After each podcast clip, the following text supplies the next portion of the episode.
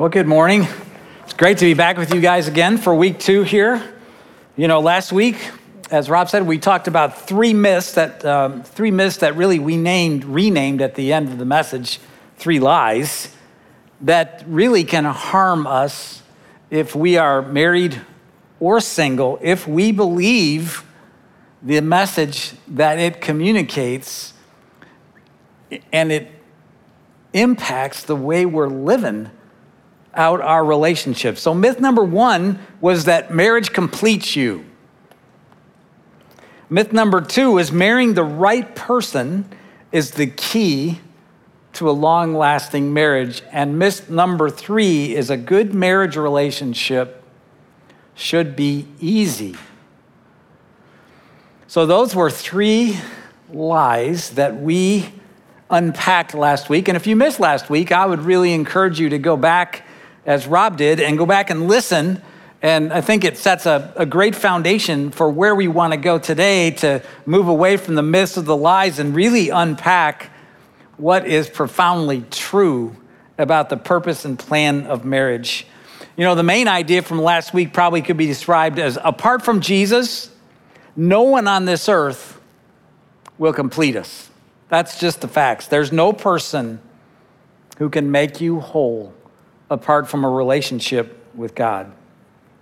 So this morning, we're going to turn the page and we're going to talk about God's ideal, his, his purpose, and his plan for our marriage. If I were to throw out a question out in the audience and say, hey, you know, tell me what you think God's purpose for marriage is, my guess is that I would hear something like, well, it's a, the environment where we would have children, and that certainly is a part of God's purpose for sure.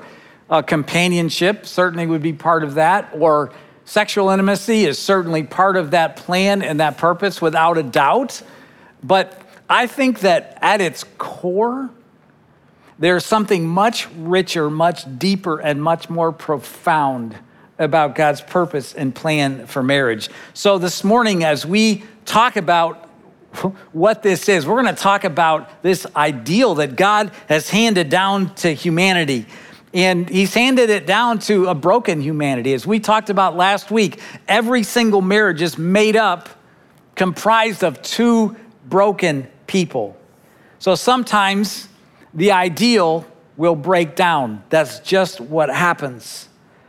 And we, when that happens, we get thrust into the arms of a loving God and his all encompassing grace, a grace that's always sufficient. I just want to say that there are no sins, there are no sins, no mistakes when there's a repentant heart that is ever beyond the reach of God's grace, not ever. So I want you to know that as we we probe into the ideal this morning, I know that some of you are in here this morning and you've already suffered through the pain of a divorce, and it isn't something you wanted to have happen when you got married, that's for sure. Some of you are in second marriages, some of you are single, but have been through the divorce. And, and I want you to know as we talk about the ideal this morning, and it really is the ideal, that I'm, first of all, I just want to say, I'm just really glad you're here. And if you're in a second marriage, I just want to pray that this, this will be your last one and if you're in that place where you're still single and maybe even still in some pain from having gone through your divorce, I just want you to rest in the grace of God this morning.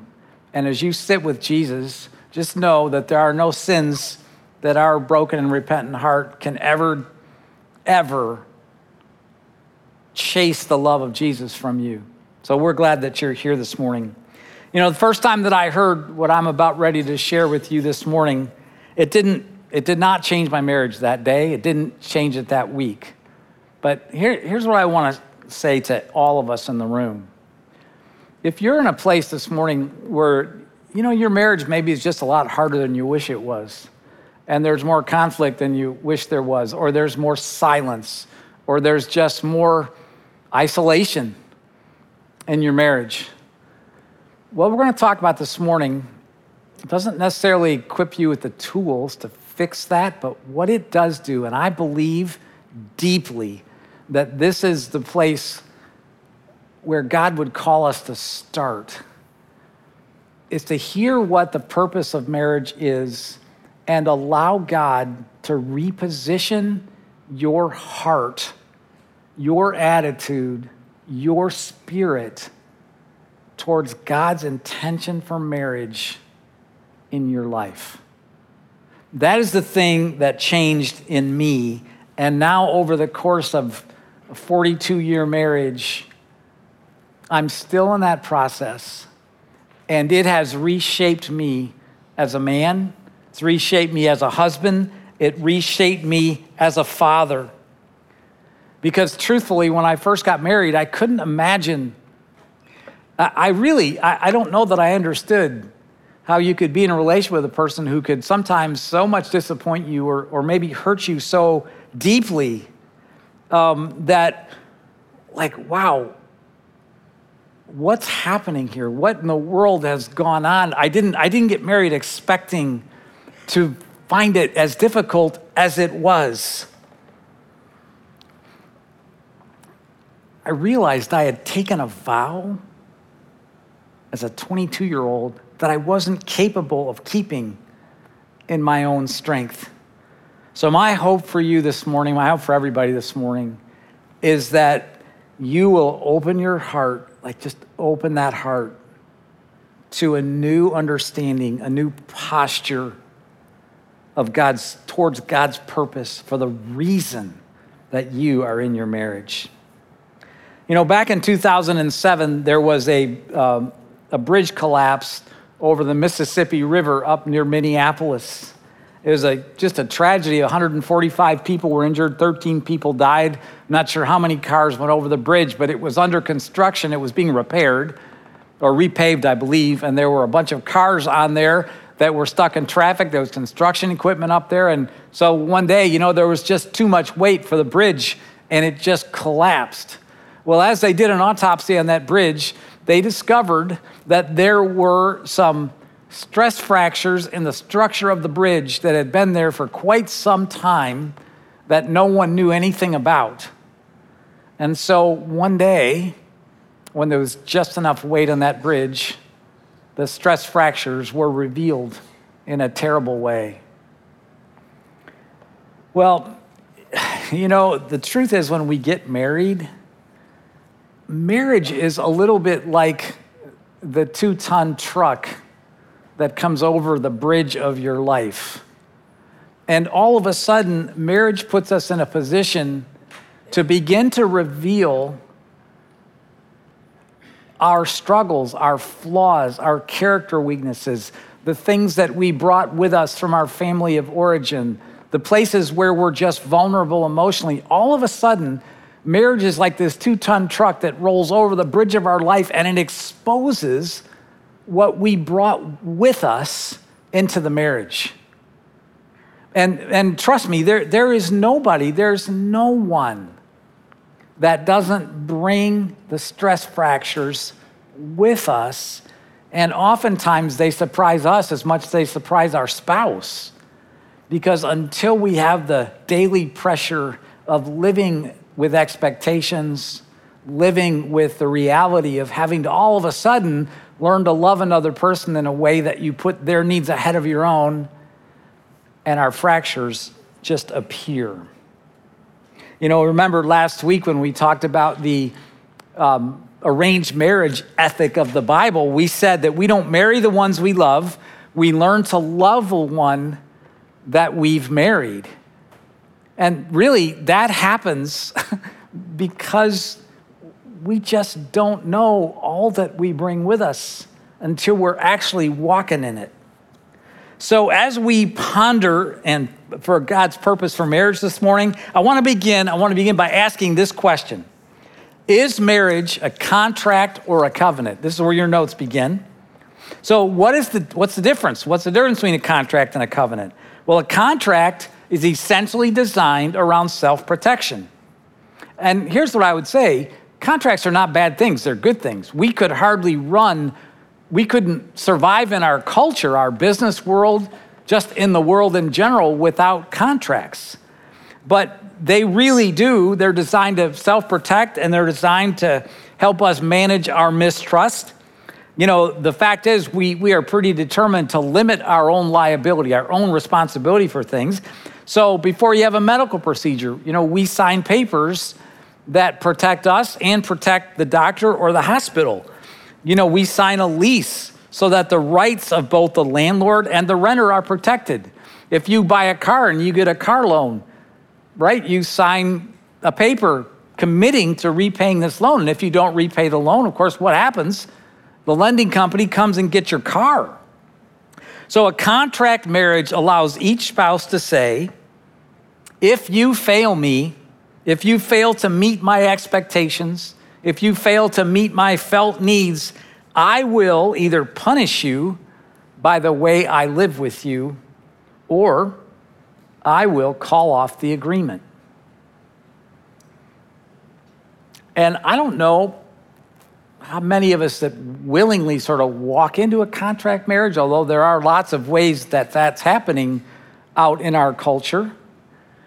But when we actually walk into our marriage, it is very easy to live as though we've signed a contract. So, on the other hand, a covenant is designed around trust, and there is no out clause, there's no provision for self protection.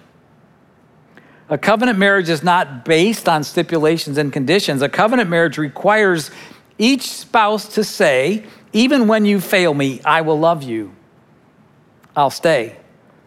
There are marriages that, um, you, you know, this, this covenant thing is designed to prevent us from living with a contract. You know, I just want you to know that I know there's some of you in the room that when I talk about this covenant marriage and I talk about that I'll love you, I'll stay kind of no matter what, I, I also want to say that we are in this broken world. We are, and marriages happen between two broken people. We've already established that. And so there are times when there is abuse and pain in a marriage where there needs to be intervention and there needs to be change. And so I just I want you to hear that that uh, this is not just a blanket statement, but I would say for the rest of us in the room, are you living as a contract or are you living like it's a covenant? Matter of fact, I, I want to go a little bit farther and even, even give you an opportunity to uh, have some different language around that. Every marriage in this room, every marriage in this room has what I would call a small story and a large story. And the small story is when we descend into this contract living. It's a you do your part and I'll do mine kind of marriage. It's a 50 50 compromise all the time. And so the world is all it's a it's a world where we're always assessing fairness and we're always thinking about our rights. I'll do the dishes if you do the vacuum cleaner. That's fair. So the small story is characterized by the questions, what about me? What about my needs? What about my joy? What about my happiness? Now, it's not that those questions are bad questions, but they can become harmful when they become the daily measuring stick for our relationships. And that's what can happen to us. We begin to live with this small talk of accusation and questions. Let, let me give you another little quick picture of this here. See, I've got a nice little cup with some coffee beans in it, and I'm about ready to make some coffee here. This would be like the instant coffee type, right? You can see I've uh, got these beautiful brown beans and this nice uh, water added to it. Now I've got coffee, right? Yeah, not really, huh? What, I, what do I have here? Is I have two things that are simply sharing the same space. And what this is, is that this becomes a picture of living in the small story. It's just two people sharing the same space. That's small story life. So let's talk about what's the large story about? What is this large story we're invited to? The large story calls you into a spirit dependent covenant because that's the kind of relationship that God made it to be. You know, we might not have understood this when we got married. I'm sure, I know I didn't, but I would submit to you that the very concept of a covenant has a divine origin. Who in the world would have come up with an idea? Like human beings don't think like this. Yeah, I think that I'm to make an agreement with a person that I've known for a year, six months, two years, whatever. I'm in my 20s, 30s, whenever I am. And I'm going to say, yeah, I'm going to connect myself to you spiritually, emotionally, legally, in every way possible. And I'm going to stay in this for the rest of my life, no matter what happens. Human beings don't make those kinds of deals. We don't make those things up. I would submit to you that a marriage covenant, the idea of a covenant relationship, is a direct gift from the hand of God to humanity. And that's something you really should, we, we need to pay attention to that. Where did this idea even come from? So, what is true about God's covenant love for his people? God pursues imperfect people with his unconditional love for a lifetime. You know, that sounds a lot like a wedding vow to me, doesn't it? So, how, how do I know that this is true? Because scripture affirms this over and over again. We, we could do an entire message that would express thematically the notion of God's covenant love for his people from the beginning of the Bible until the end of the Bible. I have just a few examples here. In Romans 5 8, it says, But God demonstrates his own love toward us in that while we were yet sinners, Christ died for us. That is an expression, that's a restatement of the idea that God pursues, move towards imperfect people, sinners right? He moved towards imperfect people, sinners, with his unconditional love, and he expressed that love by dying on the cross. it is a remarkable thing that God pursues us even when we stiff arm him, even when we're not interested, even when we push him away. the next passage there says, For he himself has said, I will never desert you, nor will I ever forsake you. Hebrews 13, 5. It's just, it's a, it's a breathtaking promise of the covenantal love of God. And then Romans 8, you know, and I've told people lots of times that if I were stranded on a desert island and I could only take one chapter of the Bible with me for the rest of my life on this desert island, I would choose Romans 8 and the reason I would choose Romans 8 is because the very first verse, it starts off with this promise there is no condemnation for those who are in Christ Jesus. Wow, that's a covenantal kind of love statement, isn't it? And then in the middle of the chapter, it talks about the fact that we are adopted as sons and as daughters. And do you know what that, what, what, what that, what else that makes true? If we're adopted as a son or a daughter, that means our spouse is a daughter in law or a son in law.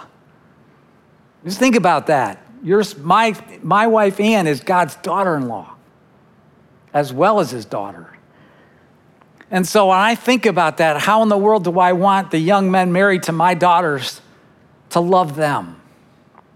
So it is just this picture so, Romans 8, 38 and 39, this is at the end of Romans 8. It says, For I am convinced that neither death nor life, neither angels nor demons, neither the present nor the future, nor any powers, neither height nor depth nor anything else in all of creation will be able to separate us from the love of God that, of course, is in Christ Jesus. These are just a handful of scriptures that highlight the breathtaking covenantal love of God that was sealed by his death, burial, and resurrection. It's the way God loves us. So, what is the ultimate purpose, if he loves us unconditionally like that, what's his ultimate purpose? It says, Your marriage is intended to be a lifelong parable of God's covenant love. And I would just translate that and say, that lifelong parable is that it's intended to be a living story that expresses something true and powerful about the nature and character of God's love for us. So, our marriages on this earth are designed to tell a story about the nature of God and about his love for us. I know this all sounds like, like pie in the sky or something beyond our reach, and it is beyond our reach without God, without his spirit in us, and we'll never live it out perfectly. That's not the point. What I'm trying to get us to see, and what I had to see, is that the reason that I'm married was for God to teach me, show me, equip me how to love another broken person. And every other relationship in our life we can run away from when it gets hard. A roommate, a friend, whatever we want. But the day that you step into this covenantal commitment, God is going to ask something different of us. You know, I had the privilege of marrying into a pretty amazing family, a lot different than the one I grew up in. And uh, one of the things Ann's dad did on a regular basis is, especially when our kids were young, is he'd arrange a family vacation for all of Ann's siblings and all the grandkids. And there might be 20, 25 of us there.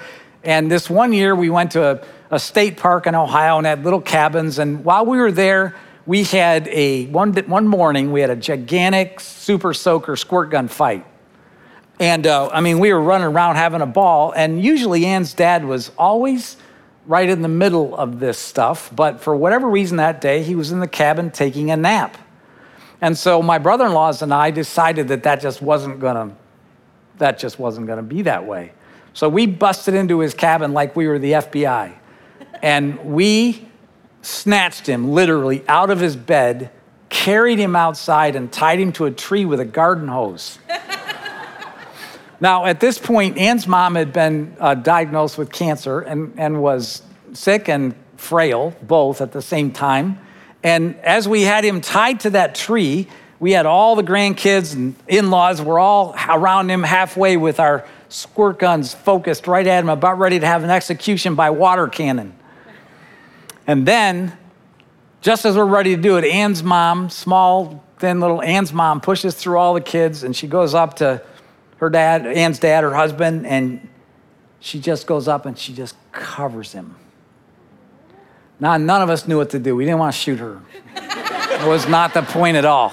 We did shoot her. We, we did. So here's the thing she covered him.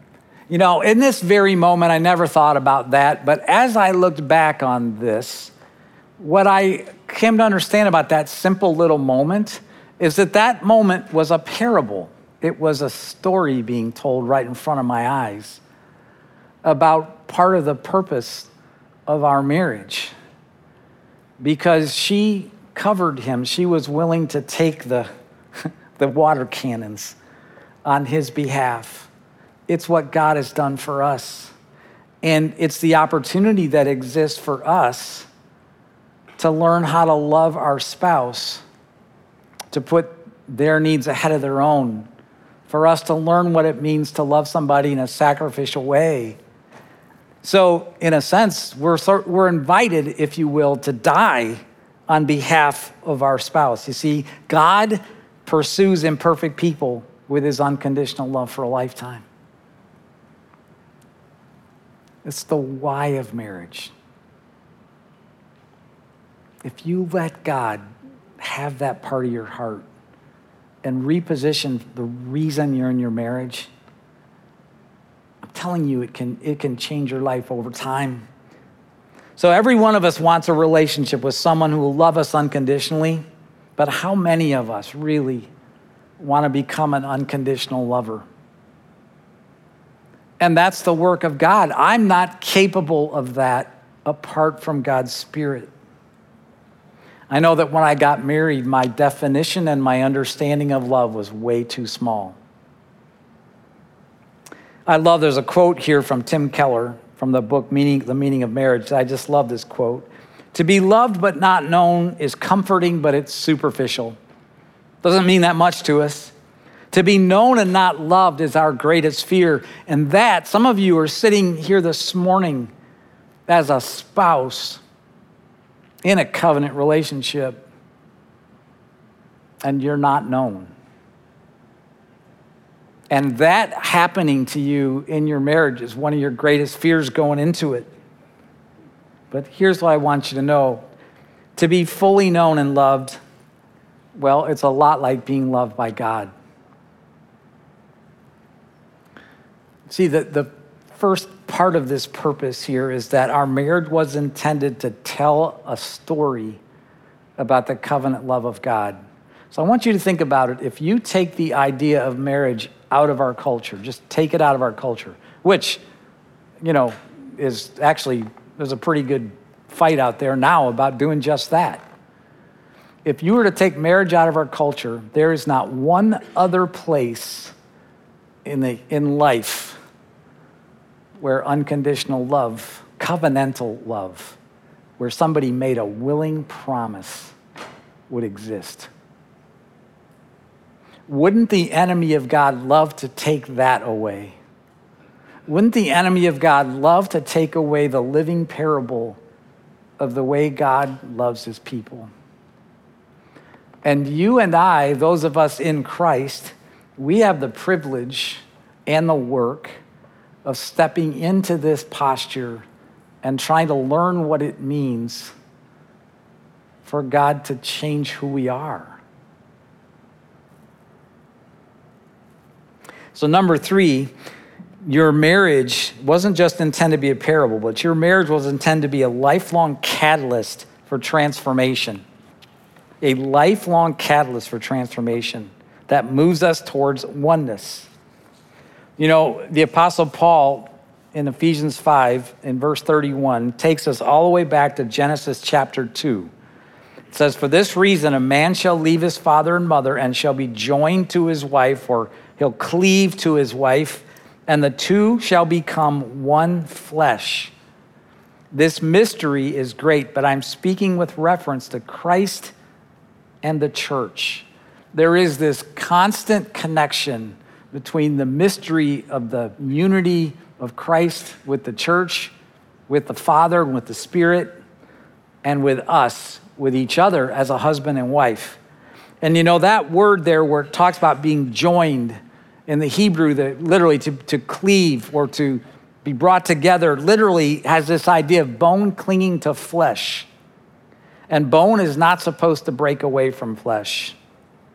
So the reason that God hates divorce has nothing to do with God hating divorced people. The reason that God hates divorce is because God understands how incredibly painful bone tearing from flesh can be. That's why God hates divorce, because it, it's another distortion of this gift He tried to give us. And He knows, again, the pain it brings.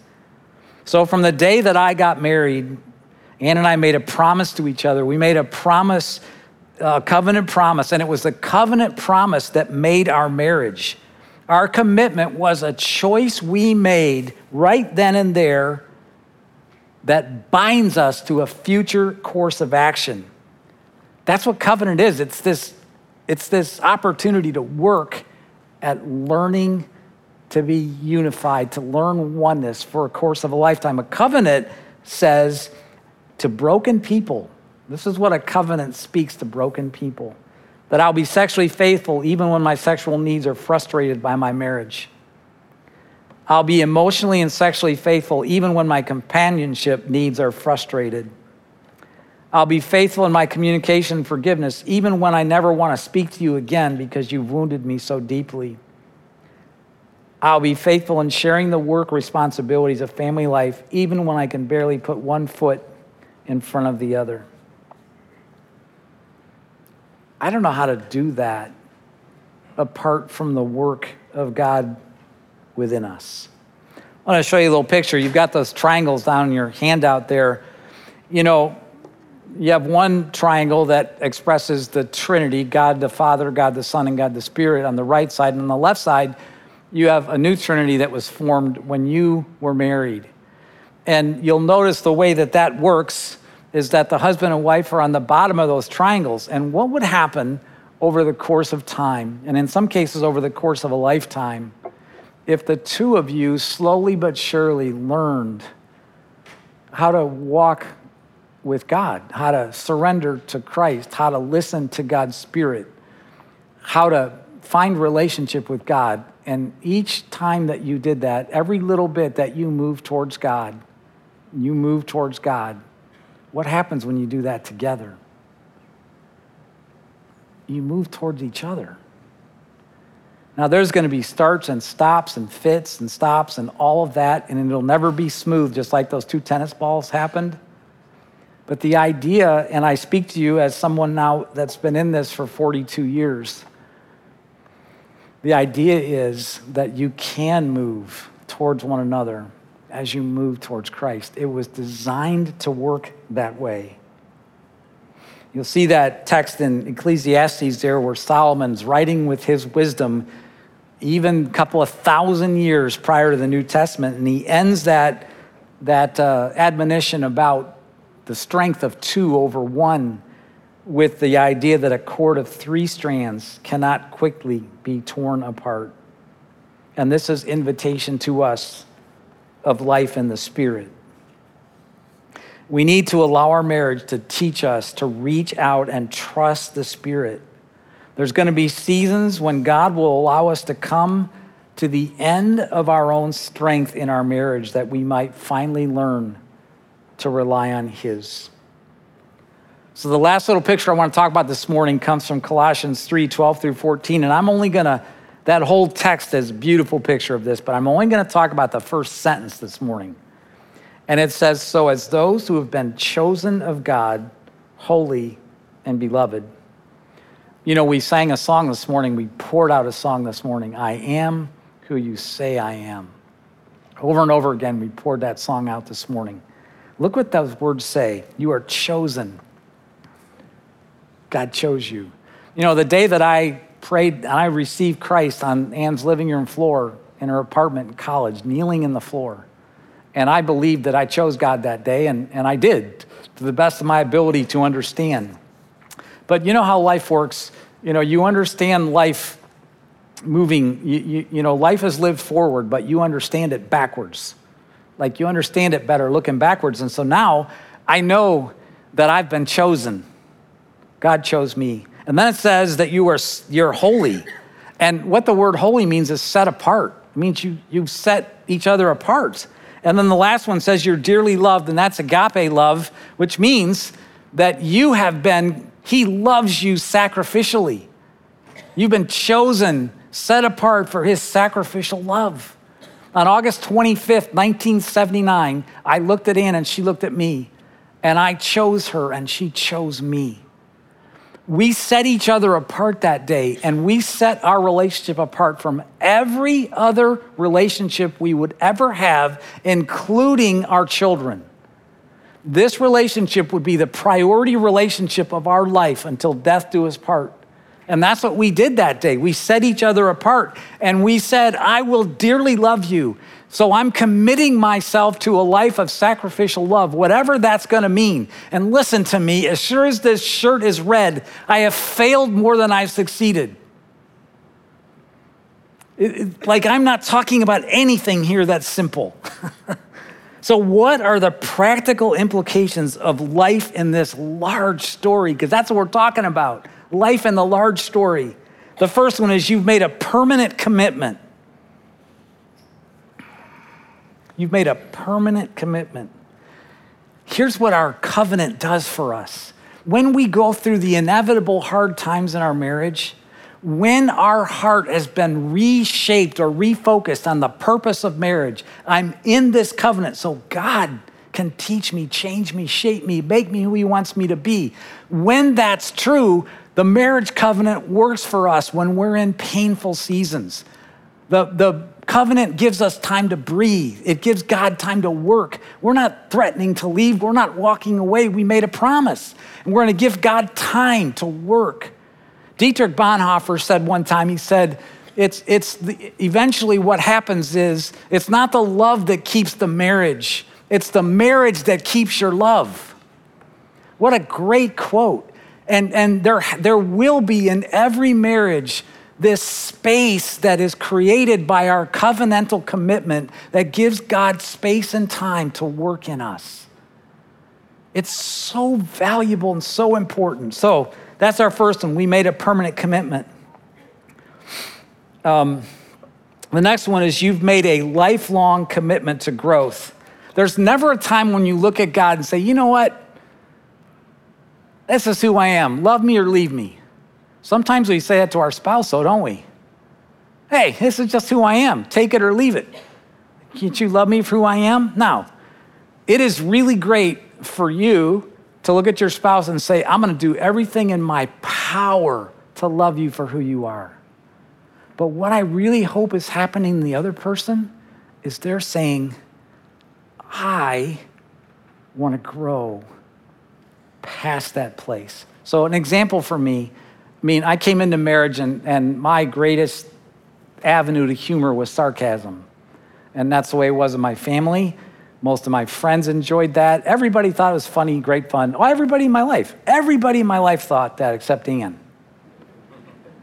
And so for 15 years, I argued with her about why can't you let me be who I am? I don't understand that. Why can't I be who I am with you? Like I'm everybody else I can, but you. What do you think God was trying to speak to me about? I don't, I'm not worried about what God was speaking to Ann about. What do you think God was speaking to me about? So for 15 years, I argued for the right to hurt her. It's what I did. I don't do it anymore. But it took 15 years for me to listen to God's Spirit about that. So, you've made a lifelong commitment to growth.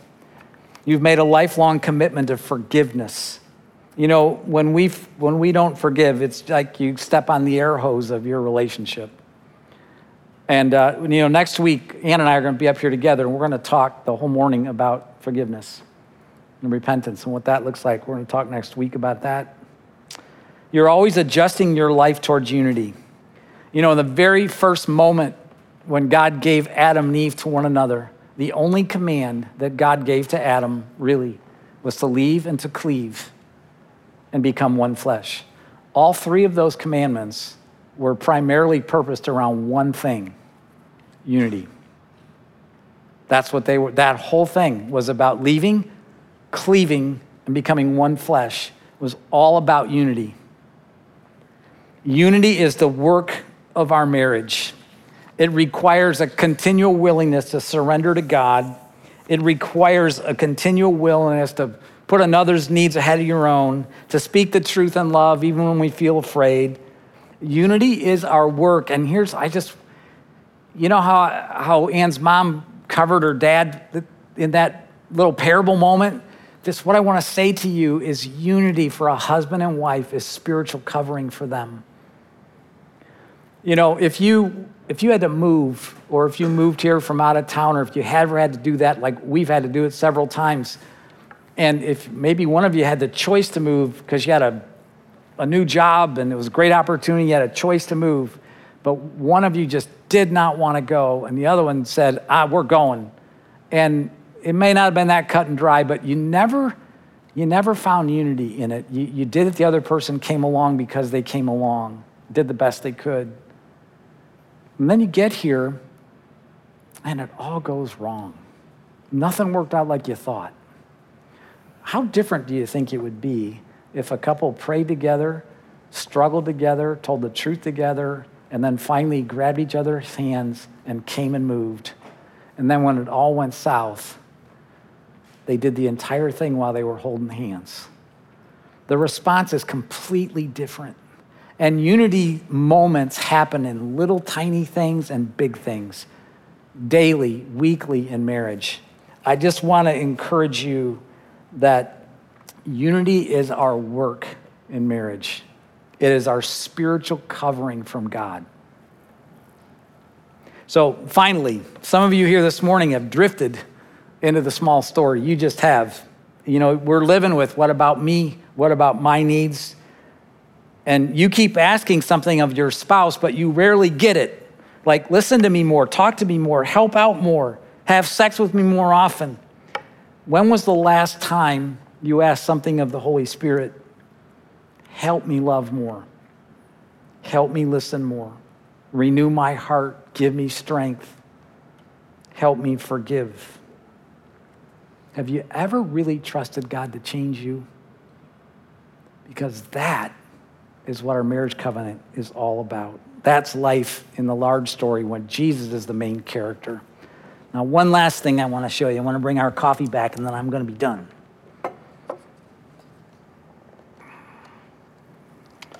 Now we're going to, going to take a look at a really nice cup of coffee here. See this one here, we still have uh, pretty much got two separate things sharing the same space. And now those two things have made this beautiful blend. Now, the only way that you get to the blend is that well, you take water and you heat it up. I guess best coffee, you're supposed to heat it up between 195 and 205 degrees, near boiling. And when that near boiling water gets over the beans and seeps into the beans, then the beans get softer and eventually steam gets created inside the beans and they open. So, what happens is, in order to make this kind of blend, both elements have to be willing to be changed. And this cup represents the covenant that's holding both of these elements as they take the time, as God gives them the time and space to let God's Spirit change them. That's the purpose of marriage a good cup of coffee. Father, help us surrender to your purpose and plan. Lord, this doesn't fix all our problems today, but God, would you reposition our hearts to trust you and the large story that you've called us to live? And teach us, Lord, how to surrender to you, to walk in unity with one another. God, help reposition our hearts this morning. In Jesus' name, amen.